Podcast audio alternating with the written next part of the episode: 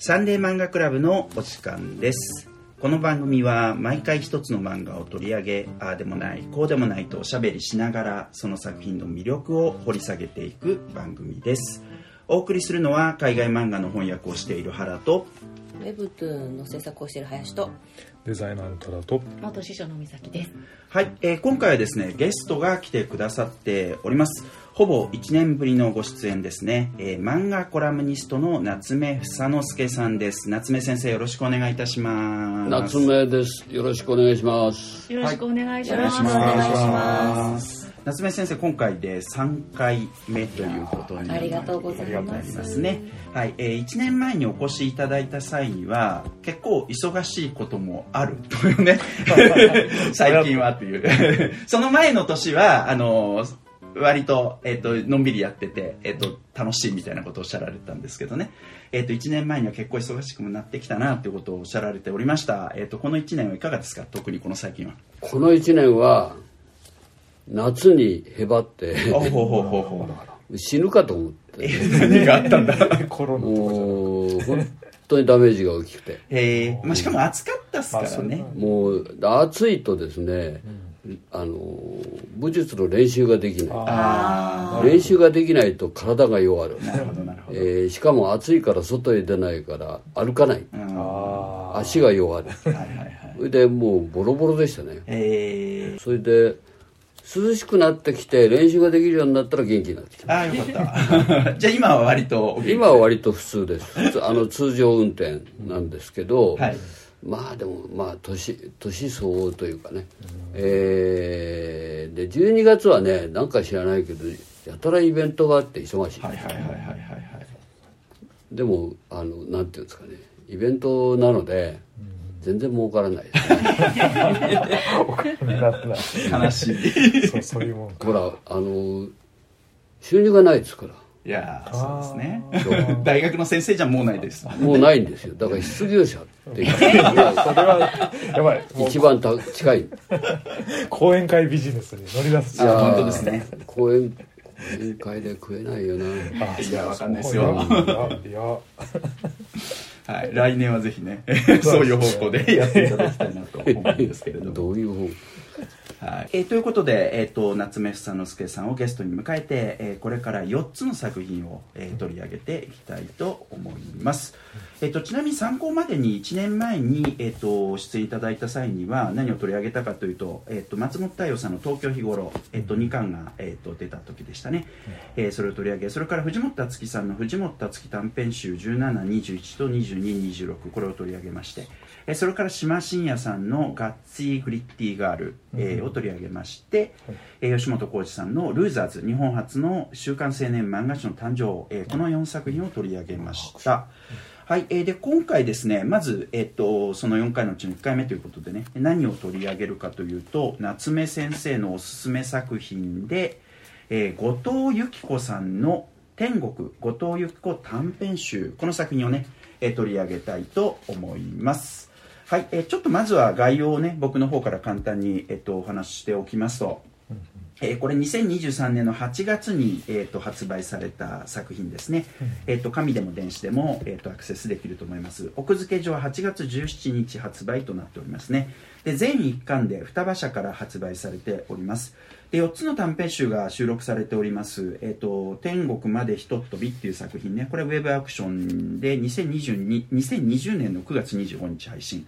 えーそれから2月14日の思い出、えー、とこれヤンマガウェブなんですね。いろんなところで、えー、と書かれたものがまとまってます、えーこれは2023年2月10日ということで割と新しい、えーそれから家庭教師という作品が、えー、と週刊ビッグコミックスピリッツ、えー2022年3月7日、えー号。これは紙にもなったんだろうねえーそれから、えー、と迷子犬と私たちでいいのかな、えー、とウェブアクションで2023年6月9日ということでこれが一番新しいということになっております、はいえーで、えー、と作者、えー、と後藤由紀子さんですね、えー、といろいろな作品を、えー、とこれまで発表されている方で「えー R 中学生」っていう作品とかね「牛春」という作品とか「水色の部屋」えー、とあとは「きらめきのが丘」っていうのか、えーそれから、えーと「夫のチンポが入らない」これ原作ありですけどね。これこれ一巻読んだな。あと36度。それからあと「フォビア」っていう作品ね。フォビアも俺読んでるけどね。はい、えーということで、フォビアは原作があるんですけど、えっ、と、作画だけね、えーということになっております。はい、えっ、と、あらすじも簡単にだけ言っておきましょうか、一応。お願いします。ごくごく簡単に、えっと、天国までひとっ飛びというのが、えっと、中学生の、えっと、吉本太郎君、えーというのがいるんですけどね、えその彼のもとに事故で死んだはずの幼なじみ、えっと、園田明さん、えーが突然幽霊として現れるというこういうお話でございますね、えそれから2月14日の思い出が、えっと、主人公の女子高生名前が与えられてたかななかったような気がするけれども、うん。えっと、国語の、えっと、教師に対してですね一方的な好意を抱いていると。えでその彼女が衝動的に、えー、とその先生がね大事にしてる万年筆を盗んでしまって点々点みたいなこういう話ですね、えそれから家庭教師、えこれが高校受験を控えた中学中学3年生の上舘健一君。えー、とそういう子がいるんですけれども、えー、と大学院の、え大学院に行って通ってる人ねその人から家庭教師として勉強を教わっていると。でどうやらその健一君の、えー、とお母さんシングルマザーなんですけれどもその彼女が家庭教師に対して好意を抱いているようだということが分かって点々点みたいなね、えーその後いろいろあるんですけれども、えーそれからあと迷子犬と私たちっていうのがガキ大小タイプの、えー、と小学生小学生。えー鈴木半次君とそれから引っ込み思案で優等生タイプの高橋東君えーこの2人が、えー、といてですねいつも行動を共にしているわけですけれども、えー、と彼らが転校してきたばかりの同級生の少女、えー、と佐藤芽衣っていう女の子、えーを仲間に加えて高い懸賞金のついた迷子の犬を探す冒険に出るという、まあ、冒険というか割と近くですけど、えーというようなお話でございますね。でこの本の特徴として、えっと、後書きに、えっと、作者が、えっと、簡単に、えっと、自分の作品を振り返るようなそういうコメントがあるということになっております。で、えっと、夏目先生はあの漫画通信で、えっと、夏目房之助の漫画よた話っていう連載を持たれていて、えっと、そこでねこの作品を取り上げておられますよね。はい、でみんなにお話を聞きたいんですけどまずは夏目先生に聞いてもいいですか？えっと他にから言った方がいいですか？えーっとね一つ訂正しておきたいことがあって、はい。漫画通信であの僕はこの作家初めて読むって書いたんですけど、はいはいはい。えーっと、えー知り合いから指摘があって、はい。先生昔読んでますよ。そうですか。で激賞されてます。なるほど。よかったいい方だった。全然覚えてないんですけどね。あのーだから割と好みなんだと思います、あなもともとね、はい。はいはいはいそんぐらいです。そうですか。はい。えっと、じゃあまた、あの、えっと、後で詳しく、えーお話ししていただくとして、まずは、えっと、みんなの感想からいくか。林さん？はいわかりました。はい、はいよろしく。いやすごい面白かったです。あ、そうですか。もとはい。もとツイッターで各作品当時見れたと思うんですよ。あ、そうなんだ。そこで一通りは見てたってあ、なるほどいうね。感じです、はいはいはい。で改めて単行本になったやつ見て、4編。はい。短編が入ってくる、爽やか1話目が爽やか？そうだね。で2話目3話目がねねっちょり、ねっちょり。はい。ねっちょり。なんか思った以上にねっちょり。で最後に爽やかみたいな。サンドイッチされてる感じ。がすごく毒なんかうってなるとかもあるけど最後気持ちよく読めて、はい。だから素晴らしい単行本としての読み味だなって思いました。しやっぱこの作者さんのなんか幅の広さうん。がすごく堪能できる一冊だなって思ってやっぱりあのさっきねあの過去に連載された作品とかあ見てたん見てたやつ何個かあったんですけど、あねちょっと今初めて点と線がつながったっていう感じですねなるほどね。なんかオリジナルもっと読みたいなって思いましたああ、まあ、まあ、まさに今回はオリジナルなわけだけどね。はい。という感じでとってもなんか本当になんかいろんな感情を堪能できる一冊で なるほど。とても良きでしたああ、なるほど。はい、わかりました。ありがとうございます。多田さんいきますか？ああ面白かったです僕はあの検証されるまでもなく多分この後藤由紀子さんの作品初めて読んだんだと思うんですけどあの何ていうんですか？もう線がこうふにゃんとした感じで、ふにゃんとして柔らかいちょっと線の細い感じありますよそう。ねなんかなんつうの昔のなんつうの吉本義朝とあかって感じはちょっとする。ちょっとするね、うん。山本直樹さんとか。あーまあそれもする。うちょっと、うん。ちょっとのえぐみのある感じとかも似てるなと。もしかして好きなのかなとか思いながら。でも画面の白っぽさ。あと表情のなんかこう男のこういう感じの顔とかちょっと似てるなとこういう感じとかねこの絵とか結構それっぽいなと。そうだね。すごい楽しく読みました。でどれもなんかこう読み応えが違うんですけどうん。うーん一作目のの、まあ、どれも結構なんかこうそれぞれ、えーす前の方の3作いや 4, 作ともそうか。ちょっとね屈折した愛情がそれぞれこうキャラクター同士の愛情表現がみたいなところが面白いんですけど、うーん個人的な趣味で言うと、うん。2作目のあのなんだバレンタインデーのやつ、はいはい。2月14日。これが一番好きです。ねへねっちょり度が一番高いやつね。めちゃ一番高いやつ。あのなんつうか主人公のちょっとねクラスのあのうーん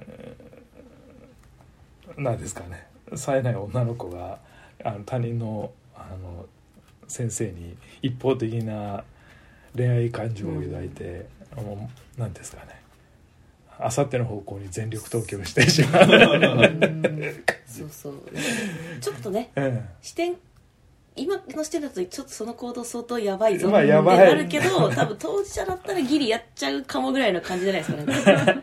い やなるほどね。青春のなんかややっちゃう感じ。やっちゃう感じ。そうそうが全開ですごくいたたまれなくて、まあ、これがだから許されるか許されないかっていうのは時代によって変わるような気がするんですよね。かつては許されたような気がするんだけど 今は絶対許されないのは面白いよね。でもなんかリリアリティはちゃんとある感じ。あそうだねでもまあこういう若者って大体こうなんつうか NG なこと結構やっちゃうのも含めて青春じゃないですか、いたいたたまれない感じ、この「好きです、万年筆盗んだよな」ってこのページが出てこの瞬間ブーって笑えそこ笑うですか？う一番受けた。多田さんらしいリアクションだな。ひえーって感じですよね。うわー。ひえー。と思いながらでもまあなんか非常に愛おしいページだなと思いながら。なるほ感じがしましたね。まあ、でもさそのちょっと気持ち悪いような、えー、と描写もあるじゃないですか、はいはい。そそれがさなんかこうほら万年筆捨てちゃってね、はいはい。でそれを川に拾いに行くでしょ、はいはい。でなんかああいうところでちゃんとバランス取れてるなっていう感じがすごい。する。でさ置いといた荷物盗まれるとかさそういうの込みですごく良いよね。まあなんかあなんていうんですかね。僕はそそういうところが非常にこうなんですかね整理されてない感じのもう青春のいたたまれなさが詰まってていいなと思いながら読みましたね。まあ親近感っていう意味では一足目のなんですかバカな主人公。恋愛投資用にもなれない主人公が出てくるんですけど彼がなんていうかすごいこうゲームバカって感じであのなんですかポケモンとかマリオとかなんか聖剣伝説とかの攻略本ばっかがなんつうか 全然目がいってなかった。そんなのな。勉うちの本棚にそうそうそう。本棚に全然勉強のための本が並んでないところが非常に。本当だ。しかもあれですよ。あのキャップ集めてますよ。なんかフィギュアそうそうがついてる。キャップを集めてる。あ頭悪そうです。ごい。親近感を覚えたりとか。まあ話の構造の複雑さっていう意味では3話ね、うん。が一番複雑な感じではありましたけどうん。なんかこうなんですかね。この家庭教師の先生がえーまあこの好き恋愛感情を抱いてるのはこっちの人なんだろうなと思いながら、まあ、途中から結構読んではいたんですけど、最終的なオチその少年のなんかお母さんがなんか恋愛感情を抱いてキャピキャピしてるの気持ち悪いみたいな、この思春期独特のこの感じうん。が一つねじってあるっていう、うん。あ実は俺の方がみたいなところはすごくこういい感じの落としどころっていうか、うん。あそういう感じに落とすんだみたいな感じの面白さがありましたね。まあ3作目はなんかすごいストレートになんかずっこけはみ出し3人組の四作目？あ 4, 目。作目か、うん。うん大冒険ものとしてすごく楽しく読んだという感じですかね、うん。すごいシンプルな感想ですけどとりあえずそんな感じです僕の中で。はい。ありがとうございます、美咲さんいかがですか？はい私好きで言ったら1話目が一番好き。あなるほど。ねはい。うんうんあのーよかったねっていう感じでなるほど、ね。まあでも途中のなんか先生とかいろいろこう引っかかるものがありつつ。うんで気になるのは3話目三話目かなーっていう感じ。3話目もだからあれですよね、うん。その家庭教師のやつですよね。あそうです。家庭教師はい。はいはい。家庭教師の人を巡るうんご家族とかの気持ちの話ですね、はいはい。全体的になんか人の気持ちの生っぽさうん。みたいなのがそれが良かったりうん。それがなんかううなんかだいぶ重い うんっていうのを感じたりっていう行き来があってそれをある意味楽しみながら読みました。うんうん。でその作品から離れた時にちょっと自分であの面白いかなと思ったのがさっきちょっと原さんがおっしゃったその当時の時代背景とその倫理観と自分が今読んでいる自分とのギャップみたいなので結構作品の受け止め方が変わってくるなと思って。で3話目の家庭教師さんの話で言うと「映るんです」をナチュラルに持っていってるから。ね。その時代ですよね多分。というふうに私は受け止めたんですけどうん。あれ別に今の時代に映るんですをなんていうかわざわざ持ってったわけじゃなくて映るんですの時代？だと思ってまあ、今もちょっと流行ってるみたいな話あそうですか。聞くよねねじれてる。ねじれてる。作あの作中になんかスマホとか出てきましたっけ、出てきてないはず。そうですね。ですよね。写真を現像したりする時代うん。ですよね。と思ったんでなんかこういう、なんかこう今となんていうか社会的なものの受け止め方が違う時代においてその、人との付き合いとかっていうのがどうか許されるかどうかみたいな部分とかでだいぶそのキャラクターの中の気持ちも変わるだろうしまた自分の受け止め方も変わるなと思いました。で、私の中で印象的だったのが、えー、とコミックスでいうところの112ページ。3話目のあの先生が告白するシーンなんですけど、うん。私は結構この顔が絶妙にあーって思いましたね。ある意味こう好きを告白するシーンで先生はその受け入れられないことを知ってるような、まあ純愛といえば純愛の、そうですそうです、はいシーンなんですけど、一末の気持ち悪さを感じ、あーなんかこうなんか明らかに年の離れた人に対して、なんか思いを打ち明けずにはいられないっていうその、うん。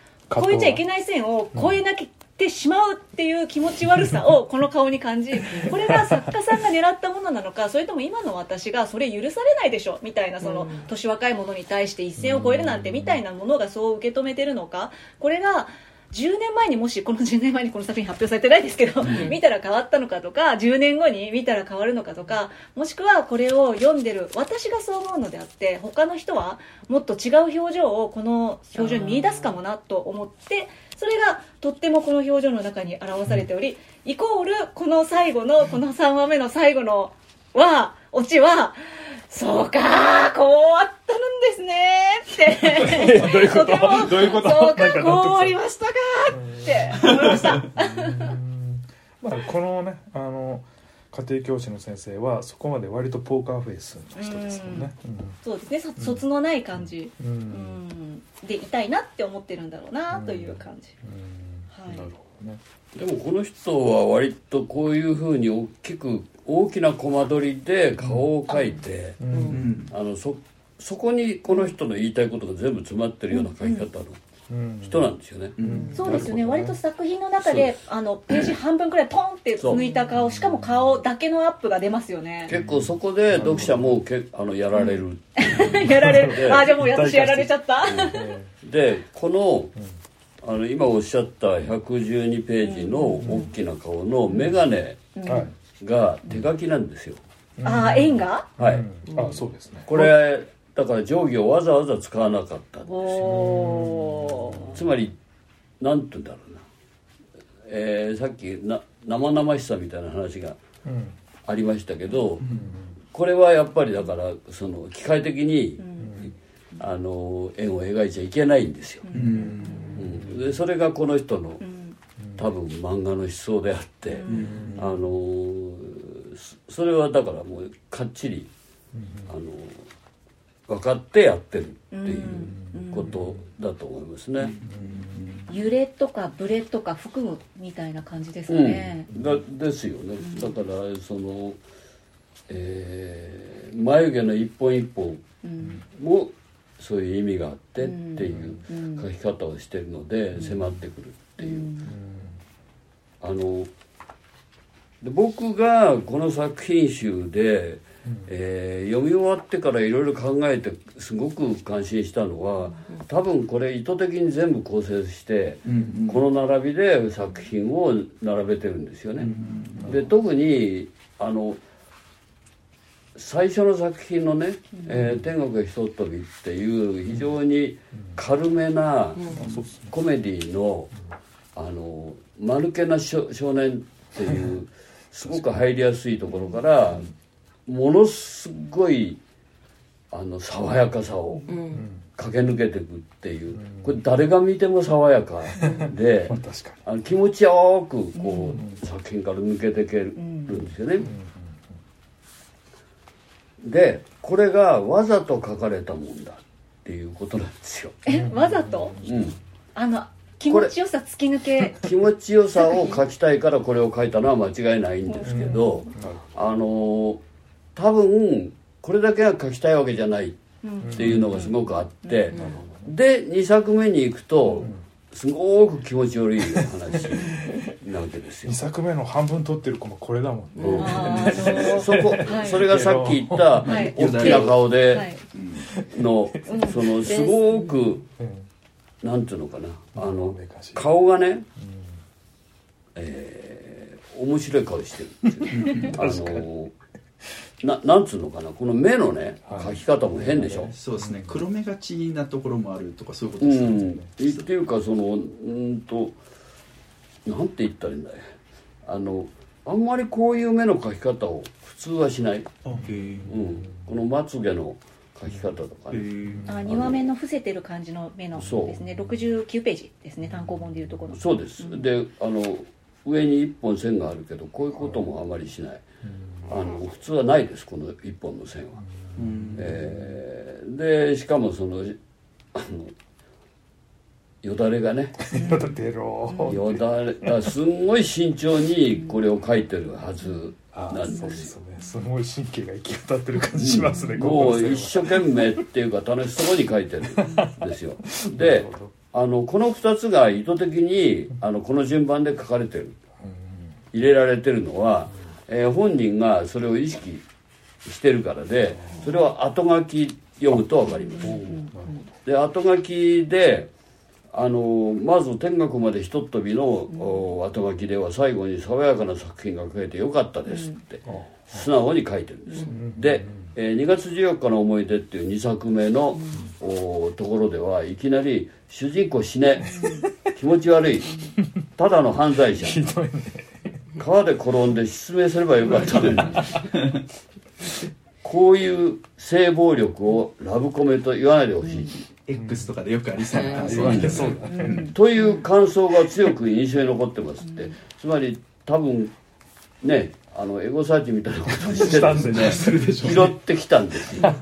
そしてそれが彼女の狙いだったですね本当にその通りだなと思いましたっていうことはあのあ狙い通りだって言ってるんですよ。ででも私はこういう漫画を描いていたいですってこれはかっこいい。かっこいいな漫画家としてねすげえこうなんだろう。全ての読者を敵に回しても 私はこれを書きたいのだっていうか。だそれが言いたいためにこの単行本を編んだ。っていうことだと思います。だからあの3作目にも多分そういう意味合いがある。んですね、えーそうやって読んでいくとですね本当に何だろう。本当に漫画が好きで、その自分の漫画を大事に本にしてる人だなっていう感じがします。でねもう一つ感じるのは実はここで扱われてるお話って、みんなどっかで見たような話なのよ。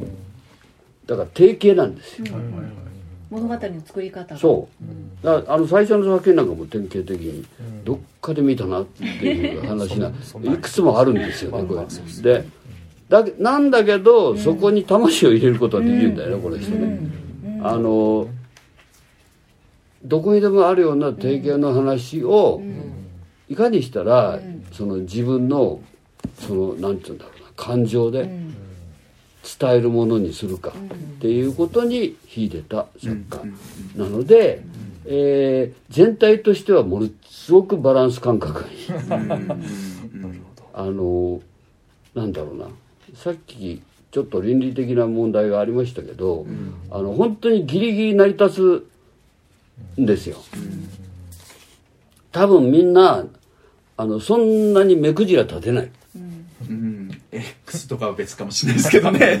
あの いや立てたとしても大した問題にはならない。ああのねそのくらいやっぱバランス感覚がいい人なので、えーしかもそれであのこういう危ない作品を描きたいって言ってるところが私はねあとてもあのあの好感を持ちます。ーなるほどなるほど、確かにこれ最後見るとこれ発表順じゃないですね作品。まあ、そうだ媒媒体も全然別だかなるらほどね、まあね、だからやっぱ短編集作る時にそこにはちゃんと構成を、なるほどあのね、入れてっていうことなのかな、でもやっぱ一番最後の作品はちょっと例外的な感じがしますよね、どういう感じで例外的です？えっとそのさ俺すごく思ったのは、123の作品はうん。年上の人に対する思いがすごく強く描かれてる作品だと思った、それがないんだよ、うん。まあ、もちろん感情的ないろいろななんかこうすれ違いみたいなものは全部あるけどさ、うん。だからなんかやっぱ1 1番目2番目3番目についてやっぱ作者がそこをすごく強く描きたいのかなっていうのは結構思ったな、そういう意味であのすげえよくできてると思うんですけど一番最後の作品も、そして僕はどれが一番好きかって言われたら一番最後が好きかもしれないが、あのーちょっとなんかでもこれを最後に持ってきたことでこの本自体が、あのすごく抜けがいいんですよ。それは本あ当そうですよね。の気持ちが多く抜けられる。そう。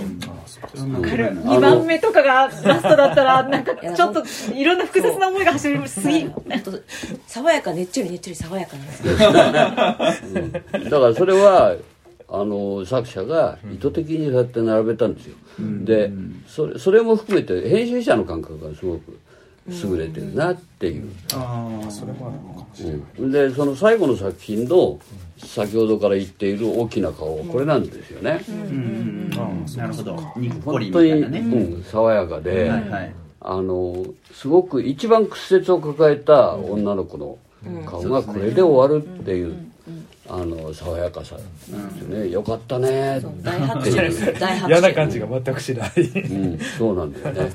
なんか作品として一冊に単行本としてまとまった時にそういう読み味みたいなのがあの全体の読み味みたいなのが発生してると思うんですけど、うん。でもこれ載ってるのも別々で書かれたタイミングも別々で先生がいつかもしかしたらまとめたいと思ってらしたかもしれないんですけど、実際にその単行本にしましょうっていう話が多分双葉社さんとかの方からあってとか考えるとその時点でどの作品をどういうふうに入れるかっていう作品単行本として仕立てるなんていうか仕立ての良さうん。みたいなのを感じますね。先生がどこまでこれをこういう順番で発表したいなって思ってらしたのかは分かんないですけど。ね、うん。だからそれを考えてたのかもしれないし、うん。あのたまたまある素材を組み立てた時にこうなったのかもしれないし、まあ、だとしたら結構すごいなって思うけどな。まあでも一番古いあのものが公開される前から短編集を出しましょうとずっと言い続けて掲出してくださった担当さんありがとうございますとね言ってらっしゃる。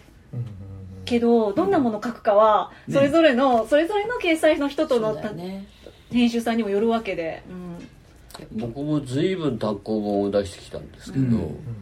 あのね途中までね全然どういうふうに自分で単行本を作るべきかなんて考えたことなかったんですなるほど、あの連載されたものをまとめてボンってやるだけで、あの編集者がやる仕事だと思ってたから、ああはいはいはいところあ途中からやっぱりちゃんと作んなきゃダメだって思うようになったんですよ。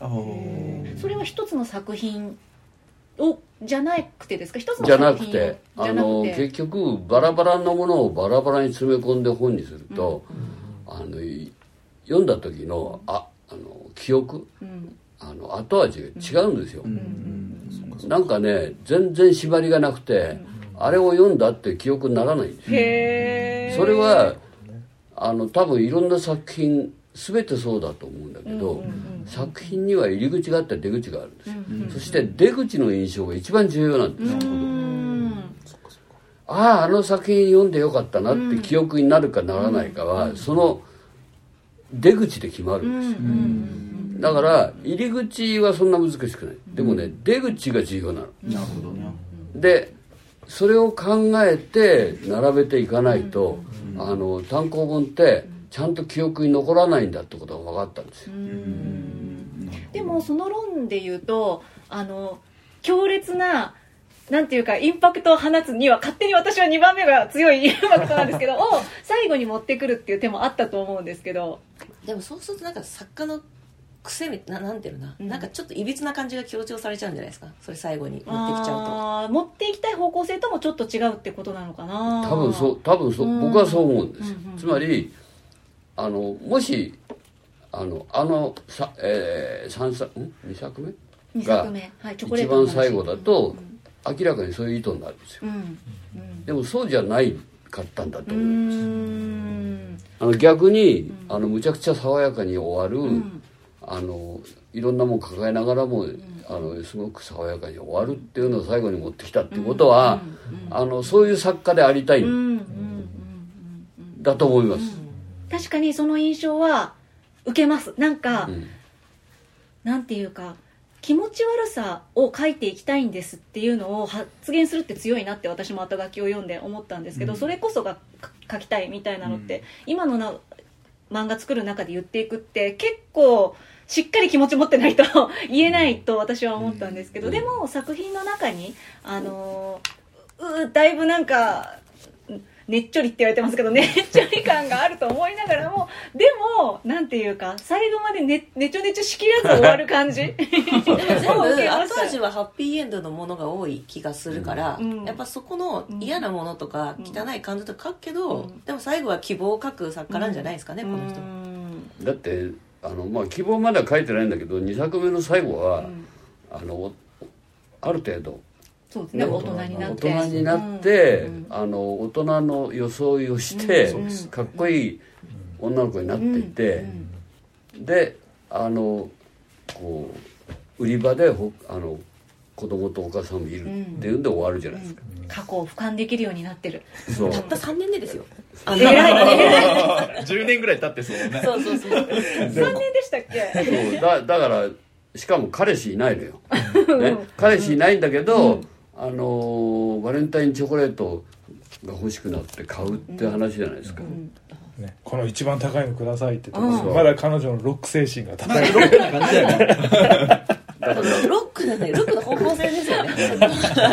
だからバランス感覚がすごく良くて、ロックかもしれないけど、ちゃんと商品としてまとめる、そうですよね、うんそうですね。そうですね。そういう作家だと僕は思います、確かに「ウェーン!」で終わってたらだいぶ違うそう感そうそうじになるちゃんとこの最後についてるのがすごく全然意味が変わってくると思そううですね、うん、このこのなんていうかやらかしてしまった お若き子にお若いっつっても高校3年生にそのその後どんな将来を与えるかっていう点についてすごく優しい将来を与えてるなと思いました。なるほどなでも一応罰を与えてるんだと思う。んですよまあまあ荷物取られるしあそれはねあそうそう。のそうだとは思います。罰は与えてるんだけど、はいはい。優しいんですよ、うん、でその後ちゃんと成長させてあげてるじゃないですか、でこの話は多分女性にはやっぱり刺さる、あの男はあんまりこういう感覚がない、まあありますよ。悔しさ恥ずかしさで畳みかきむしることはありますよね。本当そうそういそうですそういう感じの漫画っすよ。ねそうだからその男子が読んで同じような感覚を持つ作品漫画もたくさんあるんですよ、えーだけどやっぱりこのあの作者が女性なのであの男の子は割とバカで、あのスコンと抜けてて、っていう書き方をしてるのが、まあ、あの我々男子としては読みやすいっていう。経済誌がアクション、ね。山がビッグコミックスピリッツっていう、やっぱりいわゆる女性誌と言われるとこじゃないところでご活躍されて作品発表されてるっていうのも面白いですね、うん。いやすごいですよね、うん。楽しみですね。はい、僕はあのこの気持ち悪いところすごい大好きですよね。ちなみに言っとくと、はい。あとなんていうかこの作品としてのまとまりで言えば何ですか？前編を通して作者のちょっとフェティズムっていうか、まあそれはそうそれはすごいなんていうかそれがまとまりの良さにちょっと感じるっていう。かあなるほどなんか眼鏡の対するちょっと執着とか、うん。出てくる女の子のボブっぽい感じとか、でもちょっとむっちりしてるむ感っちりしてじ可愛いよねる感じと女の子。か、うん。なんかこう全然違うけど好きなんだろうなあかんっていうかそういうまとまりも感じますよね、この作品がね、うん、それが強いのかなってはい、えーということで今回は、えー、とゲストの夏目房之助さんのおすすめ作品ということで後藤由紀子さんの「天国後藤由紀子短編集」を取り上げました、えーで次回もですね夏目先生のおすすめ作品ということで、えー次回は斎藤夏菜さんの読み切りで「遡る石」割と最近、えー、と発表されたものですけれども、えこの作品を取り上げたいと思います。えーサンデー漫画クラブには YouTube のチャンネルもありましてアフタートークや不トークといった動画も配信しています。ぜひそちらもご覧ください。チャンネル登録コメントいいねよろしくお願いいたします。ということで今回のサンデー漫画クラブはこれでおしまいです。以上原と林とただと伊崎と夏目でした。また次回お会いいたしましょう。ありがとうございました。ありがとうございました